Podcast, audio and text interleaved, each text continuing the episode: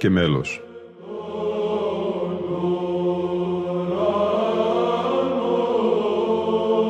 Προσεγγίσεις στη μυσταγωγία της ψαλτικής τέχνης.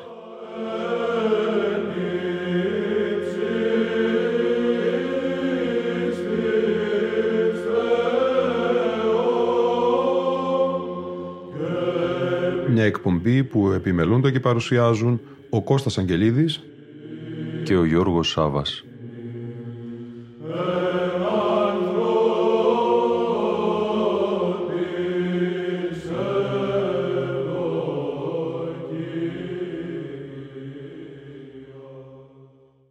Αγαπητοί φίλοι και αγαπητές φίλες της εκπομπής Λόγος και Μέλος, καλό και ευλογημένο εκκλησιαστικό νέο έτος.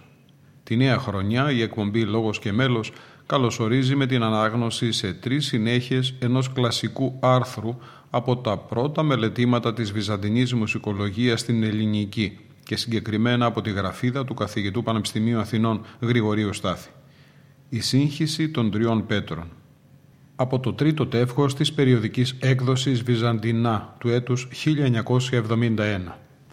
Γρηγορίου Στάθη η σύγχυση των τριών πέτρων, δηλαδή Μπερεκέτη, Πελοποννησίου και Βυζαντίου. Χρησιμοποιώντας την Εθνική Βιβλιοθήκη των Παρισίων τον κατάλογο ελληνικών χειρογράφων μέρος 3 παράρτημα 3, που η πληρότητά του και η διεξοδική τους αφήνεια μαρτυρούν πόσον μόχθο κατέβαλαν φιλόπονα οι συγγραφείς του, συντηρητές στην Εθνική Βιβλιοθήκη, παρατήρησα στη σελίδα 777 στο στοιχείο π του Ευρετηρίου στη δεύτερη στήλη και στο λίμα Πιέρ ότι υπάρχουν οι εξής εξισώσεις και κατά συνέπεια παραπομπές. Πιέρ Μπερεκέτης, Πιέρ de Byzance, Πιέρ Γλυκής, Πιέρ de Byzance, Πιέρ Λεμελόντ, Πιέρ de Byzance. Υπάρχει δηλαδή μια σύγχυση που αγκαλιάζει όλες τις παραπομπές στους ανάλογους κώδικες που γίνονται από το λίμα Πιέρ de Byzance.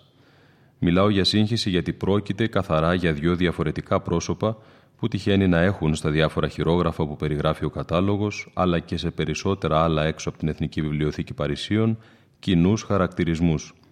Δηλαδή Πέτρος ο Μουσικότατος, Πέτρος ο Πρωτοψάλτης, Πέτρος ο Βυζάντιος κλπ. Υπάρχει ακόμη στη συνέχεια του ευρετηρίου το λίμα Pierre de Peloponnese, Musicien, με σωστές κατά το πλήστο παραπομπές στα χειρόγραφα. Στα ίδια όμως τα χειρόγραφα και συγκεκριμένα στα Παρισινά 1136 και 1332 υπάρχει κάπου κάπου μονάχα η ένδειξη του Κυρπέτρου και οι συγγραφείς του καταλόγου δεν διευκρινίζουν για ποιον Κυρπέτρο πρόκειται. Ύστερα οι Παρισινοί κώδικες 1046 και 1332 την εξήγηση στο φως Ιλαρών την αποδίδουν αντίστοιχα στον Πέτρο Πελοποννήσιο και Πέτρο Βυζάντιο. Πρόκειται δηλαδή και εδώ για σύγχυση μεταξύ δύο Πέτρων – του Πελοποννησίου και του Βυζαντίου, ιδίως στο εξηγητικό τους έργο. Επικοινώνησα επιστολικά και προσωπικά αργότερα με τον κύριο Αστρούκ, στέλνοντάς του και λίγες παραπομπές από άλλο χειρόγραφο παλαιότερης εποχής, από την εποχή δηλαδή του Πέτρου Βυζαντίου, με συνθέσεις ή ποίηματα του Πέτρου Μπερεκέτη, ως συμβολή στην άρση της συγχύσεως. Εκείνος όμως ευγενικότατα μου πρότεινε τη συγγραφή σχετικής σπουδής διορθωτικής στο προκείμενο κρίνοντας πως το θέμα αυτό, η σύγχυση των τριών πέτρων, αγκαλιάζει όλον τον 18ο αιώνα, που μουσικολογικά είναι σχεδόν ανεξέταστος και σχετίζεται άμεσα με το κυριότερο πρόβλημα της βυζαντινής μουσικής της μεταβυζαντινής περίοδου, δηλαδή την προσπάθεια για την εξέβρεση αναλυτικότερης μουσικής γραφής και το φαινόμενο των εξηγήσεων, που φυσιολογικά γεννήθηκε ύστερα από αυτή την εγκυμοσύνη ανέλαβα με ευχαρίστηση την έρευνα στα χειρόγραφα για το ξεκαθάρισμα μερικών βασικών προβλημάτων, χωρίς βέβαια να αθετώ τα όρια του κυρίου θέματος. Τη λύση βασικά μου πρόσφαραν τα χειρόγραφα, γράφει ο Γρηγόριος Στάθης, όσα φυσικά όχι όλα μπόρεσα και εξέτασα μέσα στο διαθέσιμο χρόνο που οι σεβαστοί γέροντες βιβλιοθηκάροι, τους οποίους και με αυτή την ευκαιρία ευχαριστώ, με ευγένεια και καλοσύνη μου παραχώρησαν των βιβλιοθηκών των Ιερών Μονών του Αγίου Όρους, που τον Ιούλιο του 1969 επισκέφθηκα. Βοηθητικά χρησιμοποίησα τη σχετική βιβλιογραφία και όλους τους καταλόγους μουσικών κωδίκων με κριτική μέθοδο. Δεν ήταν πάντα εύκολο να λυθούν μερικές μικροαμφιβολίες σχετικές με τους τρεις Πέτρους και το έργο τους, όπου τις υποψίες μου για λάθη των καταλόγων δεν μπόρεσα να ελέγξω με πληροφορίες από κώδικες που προσωπικά εξέτασα. Έτσι και στην έρευνα ετούτη, όπως και σε άλλες από άλλους γραμμένες που βασίζονται κατά κύριο λόγο σε αυτούς τους καταλόγους, μένει πάντα μια κάποια αμφιβολία για μερικά σημεία δευτερευούσης πιο πολύ σημασίας που αφήνει περιθώριο σε ενδεχομένη μελλοντική διόρθωση όταν οι πληρέστεροι κατάλογοι δοθούν στην έρευνα ή τα ίδια τα χειρόγραφα προσφερθούν στον ερευνητή με περισσότερη ελευθερία και χρονική άνεση. Αυτή την επιφύλαξη μου την υπαγορεύουν σοβαρά λάθη, ελλείψεις, ίσως βασικές και συγχύσεις στους περισσότερους παλαιούς σχετικούς καταλόγους που διαπίστωσα στη μέχρι τώρα έρευνά μου πάνω στα ίδια χειρόγραφα.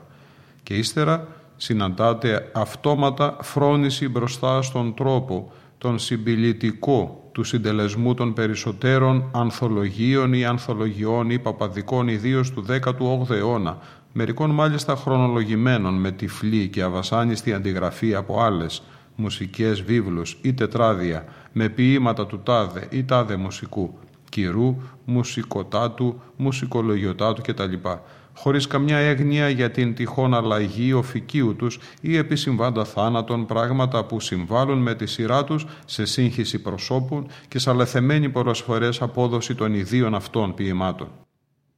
Ιδιαίτερη προσπάθεια καταβλήθηκε με όλα ταύτα για την εξακρίβωση των κυριωτέρων βιογραφικών στοιχείων και του έργου του Πέτρου Μπερεκέτη, επειδή και ο Χρήσανθος και ο Γεώργιος Παπαδόπουλος μας αφήνουν σχεδόν απληροφόρητους. Και ακόμη επειδή για τους δυο άλλους Πέτρους, Πελοποννήσιο και Βυζάντιο, με το να έχουν σχέση με τη Μεγάλη του Χριστού Εκκλησία και με το να είναι πολύ κοντά στην εποχή των τριών διδασκάλων, έχουμε περισσότερα στοιχεία εξακριβωμένα και έχουμε την πρόσφατη σοβαρή μελέτη του Χρήστου Πατρινέλη, πρωτοψάλτε, λαμπαδάρι και δομέστικη της Μεγάλης Εκκλησίας.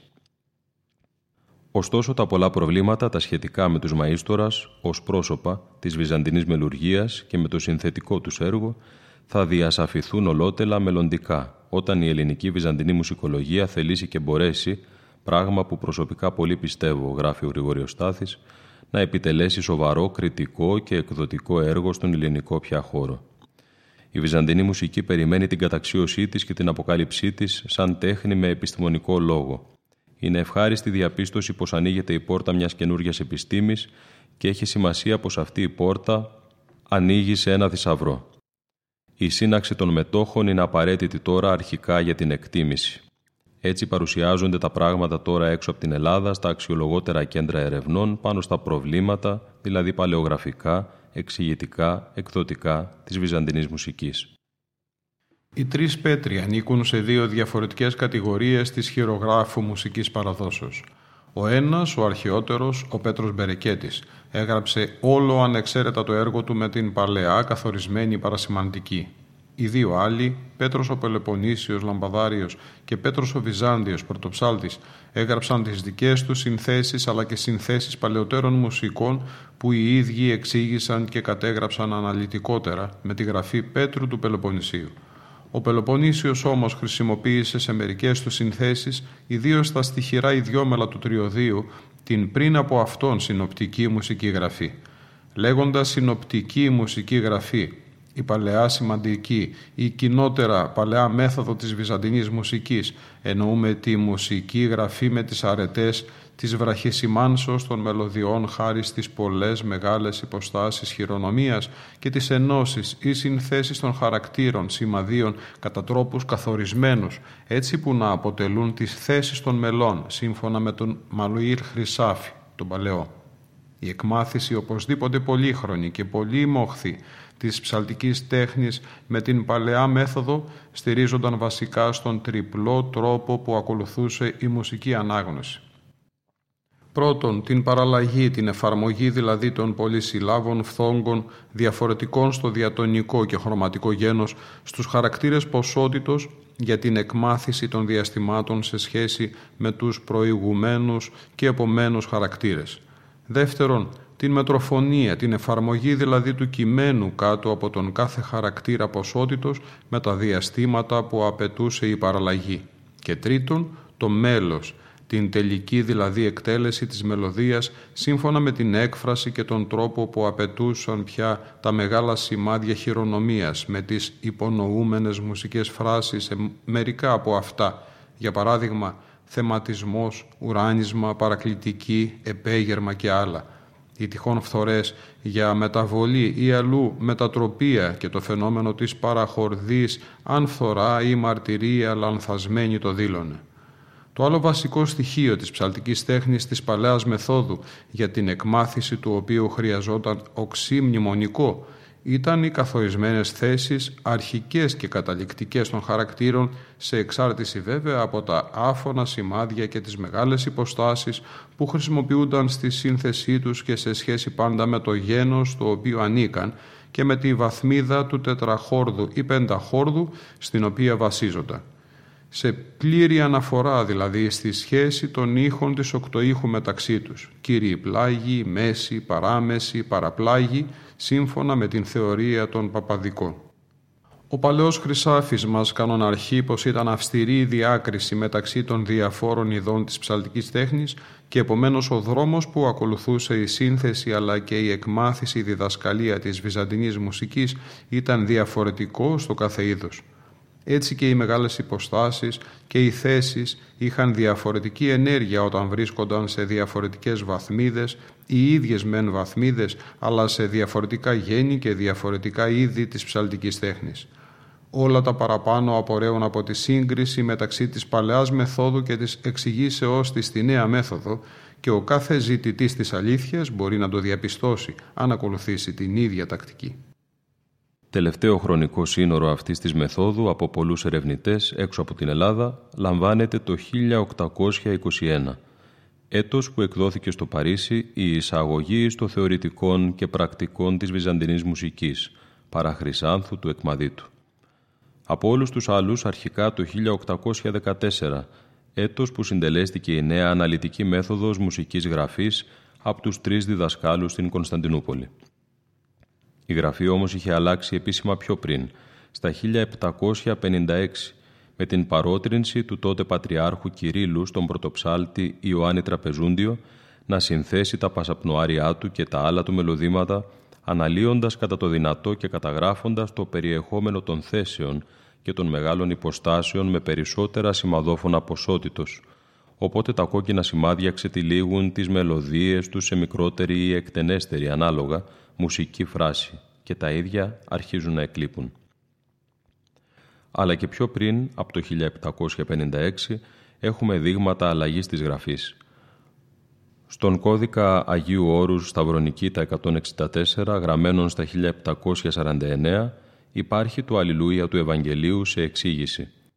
Το παρόν εξηγήθη παρά Ιωάννου Λαμπαδαρίου εκ του Παλαιού. Ήχος η μαρτυρία του Πρωτόβαρη. Στον Παρισινό κώδικα 1135 βρίσκουμε το νεκρόσιμο Τρισάγιο σε εξήγηση του Αθανασίου Πατριάρχου Κωνσταντινούπολεως. Η εξήγηση αυτή πρέπει να έγινε πριν από το 1718.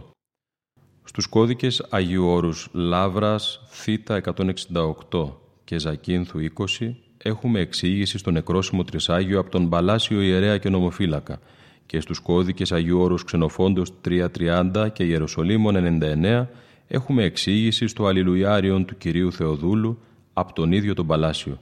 Τελευταία ένδειξη ζωής του Παλασίου σύμφωνα με τη μέχρι τώρα έρευνα συναντούμε στα 1701. Έτσι, όλος ο 18ος αιώνας και πιο πολύ η 60 ετία πριν από το 1814 με το μουσικό δαιμόνιο του Πέτρου Πελογονησίου και του Πέτρου Βυζαντίου είναι η σπουδαιότερη εποχή για την εξέλιξη της βυζαντινής μουσικής γραφής. ne a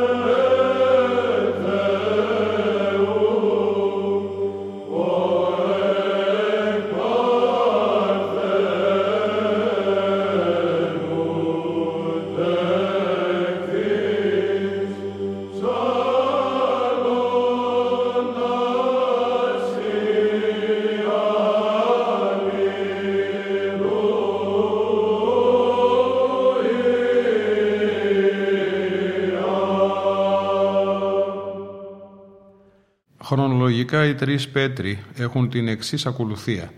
Παλαιότερος ο Μπερεκέτης, ακολουθεί ο Πελοποννήσιος, νεότερος ο Βυζάντιος. Κριτήριο σε αυτή την κατάταξη κρατήθηκε η χρονολογία θανάτου τους, αφού για τη γέννησή τους δεν έχουμε αρκετά εξακριβωμένα στοιχεία. Για τον Πέτρο Μπερεκέτη μάλιστα δεν βρήκα, γράφει ο Γρηγόριος Στάθης, στις έρευνές μου σαφή ένδειξη χρονολογίας ούτε και θανάτου του. Ο Παπαδόπουλος Κεραμεύς αλλά και η Σπυρίδων Μοναχός και Σοφρόνιος Ευστρατιάδης παραδέχονται ως χρόνος συγγραφής των κωδίκων των απάντων ποιημάτων του Πέτρου Μπερεκέτου το τέλος της 17ης εκατονταετηρίδος, δεν ξέρω σε ποια κριτήρια βασιζόμενη. Φαίνεται να είναι λάθος.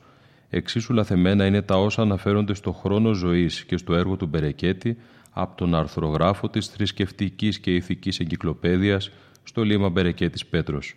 Ότι δηλαδή ζούσε ο Μπερεκέτης τις τελευταίες δεκαετίες του 18ου αιώνα σαν σύγχρονος του Πέτρου Περπονησίου και Ιακώβου Πρωτοψάλτου. Δεν υπάρχουν ενδείξεις ότι έζησε μετά το 1756, οπότε έχουμε την πρώτη επίσημη αλλαγή στη μουσική γραφή, γιατί ο ίδιος δεν άφησε τίποτε δικό του γραμμένο με αυτή τη γραφή, μολονότι και στη δική του εποχή, γύρω στα 1701 με 1720, υπήρχαν τα δείγματα, προσπάθειες απλοποιήσεως της γραφής από τον Παλάσιο Ιερέα Νομοφύλακα και Αθανάσιο Πέμπτο Πατριάρχη Κωνσταντινούπολεως. Και παρόλο ακόμη που ο Νικηφόρος Ναυτουνιάρης αρχιδιάκονος θρόνου Αντιοχίας, μας πληροφορεί Πέτρος γλυκής ο Μπερεκέτης, ως της πρώτος ευρήκε των τρόπων του συντάτην σύμικτα.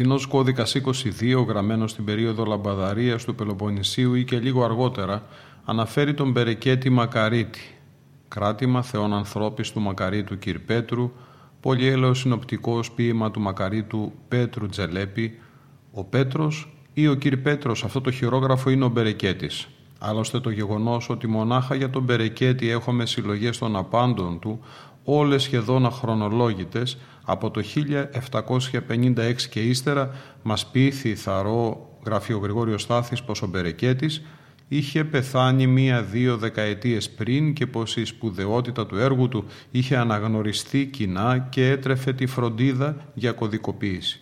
Σύμφωνα κυρίως με τις συλλογές των απάντων του ο Μπερεκέτης πρέπει να ήταν Κωνσταντινοπολίτης. Η χειρόγραφη παράδοση δεν μας παρέδωκε κώδικες γραμμένους από τον Πέτρο Μπερεκέτη ή αυτός ταπεινόφρονα προτίμησε να κρυφτεί στην ανωνυμία ως ταπεινός ή αμαθής ή ευτελής ή άμουσος. Ωστόσο, ο κώδικας Αγίου Όρους Γρηγορίου 48, δυστυχώς αχρονολόγητος, φαίνεται να προέρχεται από τον κάλαμο του οξυγράφου γραφέως Μπερεκέτη.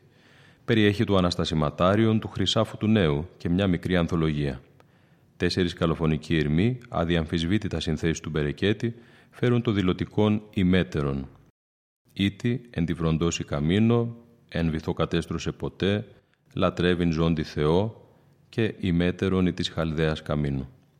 Ο κώδικας αυτός, ακέφαλος και βλαμμένος από υγρασία, πιθανότατα γράφτηκε στις αρχές του 18ου αιώνα. Δυστυχώς το γεγονός ότι ο Πέτρος Μπερεκέτης δεν είχε σχέσεις με τη Μεγάλη Εκκλησία, άγνωστο γιατί σε εποχή μάλιστα που δεν έχουμε άλλα ονόματα μεγάλων μουσικών στην Κωνσταντινούπολη, δεν μας άφησε λαβές να κάνουμε συσχετισμούς με πρόσωπα για τα οποία έχουμε θετικότερα χρονολογικά στοιχεία. Την ανάγνωση του άρθρου πλαισίωσαν και θα πλαισιώνουν και κατά τις επόμενες εκπομπές μέλη των τριών πέτρων, στους οποίους γίνεται εκτενής αναφορά και περί των οποίων δίδονται διασαφήσεις στη μελέτη, του Πέτρου του Μπερεκέτου, του Πέτρου του Πελοποννησίου και του Πέτρου του Βυζαντίου. Ως τώρα ακούσαμε το εισοδικό της εορτής των Χριστουγέννων, μέλος Πέτρου Μπερεκέτου, από τον Βυζαντινό χώρο Τρόπος, με χωράρχη τον πρωτοψάλτη και δάσκαλο της ψαλτικής τέχνης Κωνσταντινό Αγγελίδη. Έπειτα, τον επιφωνηματικό στίχο «Κύριε οδηγησόν μεν τη δικαιοσύνη σου σε ηχοπλάγιο του Τετάρτου» και μέλος ξανά Πέτρου του Μπερεκέτου, ζωντανή ηχογράφηση της ελληνικής βυζαντινής χοροδίας υπό την διεύθυνση του άρχοντος πρωτοψάλτου της Αγιωτάτης Αρχιεπισκοπής Κωνσταντινούπολεως Λικούργου Αγγελόπουλου στον ιστορικό ναό της Αγίας Ειρήνης Κωνσταντινούπολεως. Θα κλείσουμε με ένα κλασικό μέλος του Πέτρου Μπερεκέτη και πάλι, το οκτάιχο Θεοτό και Παρθένα. Ψάλει και πάλι ο Βυζαντινός χορός τρόπος υπό τη χωραρχία του Κωνσταντίνου Αγγελίδη στο δεξιό αναλόγιο, ενώ στο αριστερό συμμετείχαν οι καλήφωνοι πατέρες της Μονής Δοχιαρίου από ζωντανή ηχογράφηση αγιορητικής αγρυπνίας στην Μονή Δοχιαρίου.